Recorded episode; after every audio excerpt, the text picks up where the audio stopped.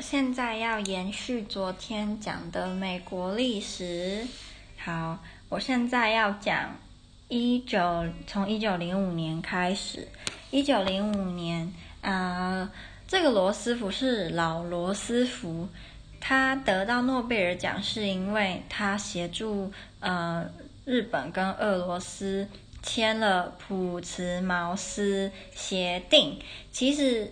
插个话题，我之前在台湾的时候有申请要那个交换到普茨茅斯普啊，它的英文就是 Portsmouth 大学，然后反正后来没有就对了。好，然后呃也因为他成功了调解这场日俄战争，所以老罗斯福成为第一个获得和平诺贝尔奖的美国人。然后，一九零七到一九零九年，美国派了大白舰队。总之，大白舰队就是一大堆他们的船跟呃舰队就对了。然后绕全世界三年，这个行动主要是要让全世界的人知道美国现在的军事的实力有多么的强大。呃，老师有给我们看那个地图，他没有到台湾，可是他有在台湾海峡，然后他有到香港跟日本。可是没有到台湾。啊、接下来这个时期，美国它在世界上的强权，就是它是怎么维持的呢？有几个部分。第一个是他们把呃保，就是保护美国企业在全世界的企业当做是他们首要的任务之一，所以他们不允许别的国家欺负美国在。外国的企业，第二个是他们有一个嗯外交的政策，就是美国要在战略位置良好的地方投资。再第三个就是，呃，除了之前，因为美国一直都有坚持门罗主义，那门罗主义是什么？我们高中的时候课本好像是教我们说门罗主义是孤立主义，其实不是。门罗主义是美国用来侵略，嗯嗯，中南美洲的一个借口，就是他说门门罗主义让美国不干涉欧洲的任何事务，可是相对而来讲，那欧洲各国也不可以干涉美国在中南美洲的发展。嗯，然后除了这个门罗宣言之外，罗斯福有另外一个，也算是他的政治。理念就是，他认为美国可以，如果必要的话，美国可以随时对中南美洲出兵。所以基本上，美国就是把整个美洲当成是他自己家的了。然后最后一个就是我们高中非常熟悉的罗老罗斯福的巨棒外交。那巨棒外交其实是建立在他，因为罗老罗斯福之前也是外交官。然后他有说过，呃，人有人问他说，他是怎么，就是感觉是个好好先生，可是又是一个很成功的外交官呢？然后他的回答蛮有趣的，他说：“你必须 speak softly and carry a big stick，你要温柔的说话，但是一方面拿着一根巨棒，所以就是等于说，你就算不用装成一副混混的样子，人家还是会听你的，因为。”你就是有那个能力，有那个军力就对了。然后，呃，也是在这个时期，美国有一点奠定了他世界警察，他自认为他是世界警察的那种感觉。那接下来，在美国一九零一到一九二零年是他们的有点类似进步期，就是他们内部的一些呃诊断。在一九零零年，美国已经是全世界最富有并且工业化最完全的国家。全世界三分之一的 steel 跟 coal 都是美国制造的。不过呢，也因为他们这么嗯厉害的工业发展，他们的社会问题也很严重。在美国这个时候，前两趴的人拥有了。整呃，全美国三分之一的财富，然后美国一半的人，他们什么都没有，所以就是贫富差距非常的严重。那除了那些问题之外，还有，嗯，他们的男生、女生跟小孩的工时非常的长，然后没有没有、呃、法律去管，他们的薪水也很低，然后居住在已经算是像贫民窟的地方了。可是政府没有作为，对于人民的福利方面，政府没有作为，因为他们认为他们的经济可以发展的这么好，就代表目前还不需要对于这些劳工们的一些状况做改善。哦，而且他们这个时候也没有补偿金，就是如果你在工作的时候受伤或怎么样，就是没有什么保障。然后也因为有这么多的这些负面的地呃部分，所以有一群人诞生了，他们叫做 Muckrackers。他们在某个方面是推使美国对于人民福利呃有作为的推手，可是其实他们的目的。并不全然是好的。他们一开始的目的其实是为了他们这群人，大部分是记者跟作家。他们很多人，尤其是记者，他们会捏造事实，或者是把事实夸大，然后来博取呃销售量，或者是就现在讲，反正就是要让越越来越多人去看他读的东西。嗯，不过也因为有这么多的作家跟记者开始在报道这一些隐藏在。强大美国背后的问题，所以他们的政府才开始慢慢的有去解决。当中最有名的，呃，三本书有《History of the Standard Oil Company》，然后这是一九零四年。啊，《Standard Oil Company》是谁的公司呢？是 Rockefeller 的公司。好，那下一本书是《The Shame of the Cities》。老师说他他觉得这本书。城市之耻嘛，我不知道中文怎么翻，嗯，很好看。然后这本书它的它是用城市的名字来命名各个章节，然后你就可以看它整呃各个城市是怎么改革的。第三本叫做《The Jungle》，然后老师说这是一本非常 dirty 的书，因为他说里面描写了芝加哥工呃肉类工业的环境，他们制呃怎么制造。那叫什么？怎么加工肉品的那些环境就是非常的可怕。老师说，你看了会很想吐。然后也因为这本书，所以美国政府就是大力的改革了食物制造的时候的环境。所以他们老师，据老师的说法，是因为呃这本书，所以美国政府开始。呃，让他们的每个食物在制造过程中是很有保障，然后环境是非常的优良、很很干净的。好，然后这个时期的欧洲开始有了共产党啊，跟第一次的俄国革命。嗯，好，那他们美国政府实际上的作为是什么呢？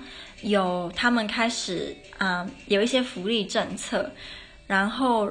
在劳工跟老板之间的协商，美国政府也会介入，然后他们也开始有一些保育环境跟动物的法律，例如他们就创了，呃，世界上的第一个国家公园，那就一八七六年的什么公园呢？黄石国家公园，一八七六年，然后，呃，他们也有。创了他们美国的中央银行是在一九一三年的时候，然后他们也鼓励，呃，农民贷款，就是让农民贷款变得没有像以前这么困难。然后他们也，呃，联邦的税就是刻在高收入的富豪身上。然后他还有，呃，那叫什么？立了标准工时，因为刚刚说他们很多。人都超时工作，然后又在很没有安全的环境下，然后他们改革了一个非常重要的，可是，在我们现代人眼里会觉得这不是很平常的嘛？就是他们呃让投票变成是秘密进行。那以前的美国是怎么投票的呢？以前的美国就是你走进去那个投票的地方，然后你就说那个人就会问你叫什么名字，然后你就要说，比如说，呃，我叫林阿花。我要投给陈水扁，对，然后，然后他就会他就会附送说，哦，好，你是林阿花，你要投给陈水扁。那有时候你一出这个投票的地方，外面的人就会说，林阿花，你投给陈水扁后，那你就会被揍了。所以他说，老实说，以前的在美国投票是非常非常的危险，因为你可能投给你的邻居，或者是呃你的。敌人不喜欢的人的话，你可能就会被揍，会会被围殴，所以就是很危险这样。然后也在一九二零年，美呃女人获得投票权利。然后这个女人有投票权利，就是也被加入了第十九个修正案。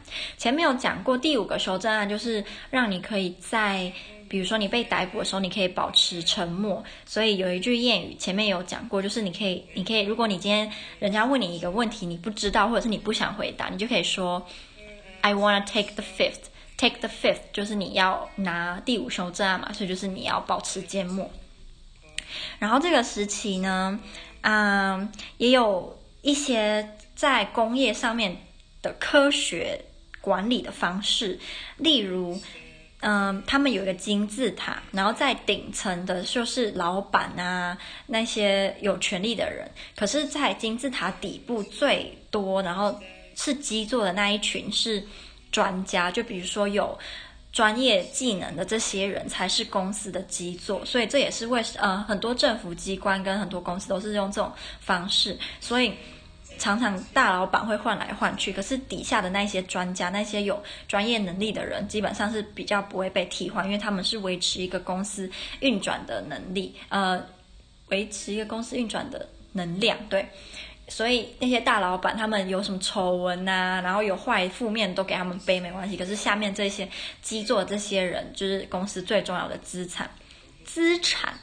接下来就是第一次世界大战，一九一四到一九一八年这个时期的美国总统是呃 Woodrow Wilson。那他是个很特别的人，因为他是大学教授，所以他对于历史那一些他是非常有研究的。然后他也是一个。非常理想主义的人，就是一个 idealist 就对了。那一开始在第一次世界大战的时候，美国是维持中立的。美国甚至还会就是跟英国、法国用呃船船只，就是还是会做贸易，就他们还是会就是航行到英国跟美国跟他们做贸易。可是因为它是中立国，所以在这个时期他们是不会去攻击中立国的船只的。不过呢，在一九一五年的二月，德国他们做了一个决定，他们决定要就是把所有英法的贸易船只都要把他们就是那个叫什么，让他们沉船就对了。嗯，结果在一九一五年的五月，有一艘载着。英国就是他的国，呃，那艘船是英国的，然后它是一个乘客船，是从纽约到利物浦的，然后德国人就把这艘船就是弄沉了，可是上面有一百二十八个美国人，所以也让很多，呃，就是美国的舆论就就开始出来了，就说。嗯，我们是不是要参战？因为我们美国人都死于德国人手下。可是这个时候，Wilson 他还是不要参战。然后在一九一六年，德国更极端了。他说他们会乘所有去英法两国的船只，所以不管这些船只是哪隶属哪一些国家，就算他是中立国，就算他不参与一战，都他都不管。德国就是要乘他们就对了。所以，一九一六年有很多美国的船只就被德国弄沉了。然后，接下来压垮骆驼的最后一根稻草是一个电报，叫做 The Zimmer 呃 Zimmerman Telegram。Zimmerman 是德国啊、Foreign Secretary 的的称号，就叫 Zimmerman。那这个这个电报呢，是一个蛮有趣的，有点类似谍对谍的那一种故事，就是。呃，这个是说德国在这个时期，他们传了一封电报给墨西哥，跟墨西哥说，只要墨西哥去攻击美国，以后德国赢了，他们就把之前美国霸呃美国赢从墨西哥手上拿过来的呃领土都还给墨西哥，因为之前美国其实左边有一大块，全部都是。墨西哥的是被美国拿去了，所以德国呃就这样跟墨西哥说。那这封电报呢，好巧不巧被英国发现了。那英国发现了这封电报，他们就觉得要好好利用啦。那怎么利用呢？他们并没有把它交给美国政府，他们把这封电报交给了美国的报社。那当然这这个呃消息就爆发出来，然后。就引发了非常大的，大家就开始在讨论这件事。那所以，嗯，后来 Wilson 就参战了。他他在一九一七年的四月多的时候就。呃，对德国宣战。那 Wilson 他的目的，他参战的目的，并不是他据他所说，他并不是只为了打败德国，而是他要让全世界变成更适合民主制度的地方，而且他认为这是一场能够嗯同时结结束其他所有战争的一场战争，就对，这是他的说法。然后。这场战争非常的，在美国非常的有趣，是他们不需要另外再招募士兵，就是不需要强迫别人当兵，因为光是志愿兵他们就够了。然后这场战争就出现了我们很常看到的那一个图，就是 Uncle Sam 指着你说 “I want you” 的那一张图，就是这个时候美国一战的时候创的宣，呃，就是。宣导大家去参战的海报，其实这个海报原先是英国创的，可是这个就不用讲了。然后，嗯，他们除除了这张很有名的 Uncle Sam 的 I Want You 海报，还有其他很多。例如，他们还有一个海报是叫小孩子要少吃 wheat，因为 wheat 要留给士兵吃，小孩吃一些比较呃比较不好的五谷就好了。他们还有。一首歌叫做《Over There》，它是鼓励大家参战的歌，然后非常的有名。然后连卓别林，身为英国人，卓别林也有在，好像是纽约还是费城，我忘记。他还有就是搞类似办了一个游行，就是请大家要参战。好，下一个，嗯。美国的军队呢，他们的将军是一个叫做 John Joseph Pershing 的人。那这个 Pershing 他后来变成一个 missile 的名称。对，嗯，后来因为美国参战，所以一战就结束了嘛。那在结束之后呢，Wilson 他就讲了那个叫讲嘛，就是他发表了他的十四点。一九一八年的一月八号，他他声明了十四点。那主要这十四点我不会全部讲，但是他主要的意思就是，他认为如果全世界要和平的话，必须要停止秘密的合约，然后再来就是他认为全世界的国家应该要减少军队的数量，然后全世界的国家应该要有新的国家的边界，然后。Wilson 在波兰很有名，是因为 Wilson 他在这个十四点提到美呃波兰应该要成为一个独立的国家。那波兰也呃的确在他声明完这十四点之后成为一个独立的国家，所以波兰人还蛮感谢 Wilson 的。Wilson 他甚至在波兹南我在这个城市，他有自己的一个公园。可是，在二战的时候被德国占领之后，德国人就把它毁了，而且德国人。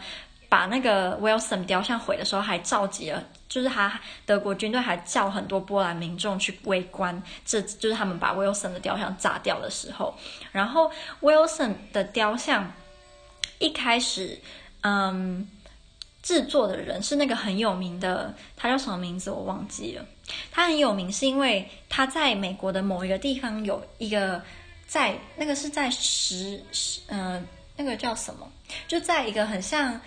沙漠那种地方，然后有四个很有名的人的脸，那一个美国很有名的那一个艺术，就是这那一个人，呃，把 Wilson 做成雕像之后寄来的波兰的，可是那个已经被毁了。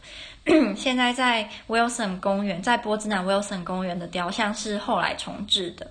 然后 Wilson 还有另外一个点是他认为全世界要创一个。League of Nations，那这个 League of Nations 其实就是联合国的前身。我记得，如果你高中历史有学好的话，你应该会记得，就是，嗯，美国人并没有加入这个 League of Nations。他们虽然因为 Wilson 他声明就十四点之后，他把这个，嗯，算是协定拿回美国之后没有被同意，所以其实他的这些理想就是化为泡泡。然后。另外一个方面是英国跟法国非常反对他十四点中的很多点，因为 Wilson 认为他们不应该要对德国太苛刻，就是虽然德国是发起一战的国家，可是他认为他们就是从轻发落就好了。可是，嗯，英国跟法国不服气，就他们认为应该要对德国有很严重的处罚才对。所以他们在这方面就没有听 Wilson 的。所以那时候，如果你上网查，会有张照片，就是英法美三个国家的的领导的人一起拍。然后一开始在他发表十三十四点之前，他们三个人看起来都很快乐。可是，在他发表完并被否决之后，你就看到 Wilson 的表情，整个就是塞饼这样。嗯，所以英法后来就要求德国付了非常非常非常多的钱，就是导致后来德国经济很糟糕。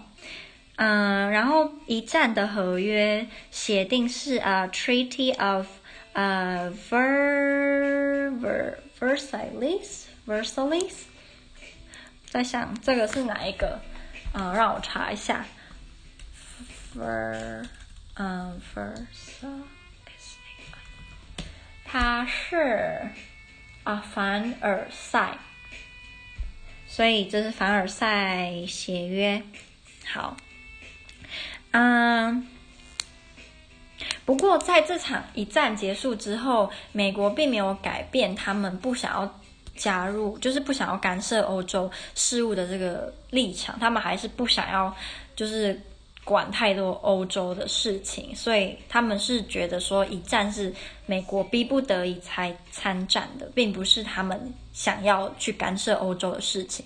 所以他们的意思就是说，如果之后欧洲又出现类似的战争，只要能够避，他们就不避。所以大家应该有印象，就是二战的时候，美国也是拖非常的久才参战，然后每次都是美国一参战没多久，就是。